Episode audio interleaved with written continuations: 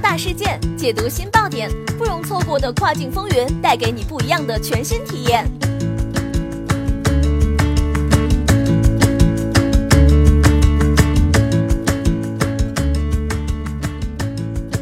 雨果电台，听跨境的声音。各位听众朋友们，大家好，欢迎大家收听这一时段的跨境风云，我是可心。现在将要给大家带来的消息是重磅消息，Wish 平台要开始收费了。近日，有卖家向鱼果网爆料称，收到卫视官方通知，将要收取 Wish Express 项目的一万美金的保证金。通知显示，为了更好地优化 WE 商户的生态，扶持少数的优质 WE 商家在项目中获得更大的成功，同时也给到用户更优质的服务体验，平台对 WE 项目准入政策做了调整，并邀请您参与 WE 保证金项目。WE 项目准入政策升级更新，所有参加 WE 项目的商户需缴纳一万美金保证金。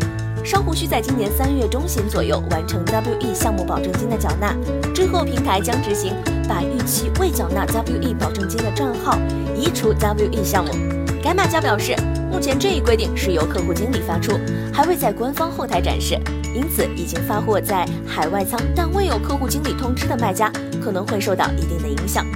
另外，他还表示，需要缴纳一万美金是需要直接充值的，而不能直接从现有账户的资金库中扣除。同时，也没有信息表明卖家的全年整体运营达到某个标准时，将部分或者全额返还。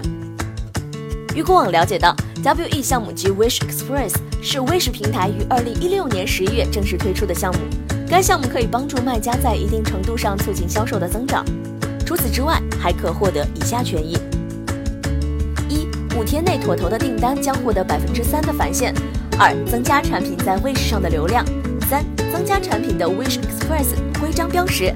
四、获得提前加入 Wish 退货项目的资格。好的，这一时段的资讯就是这样，再会。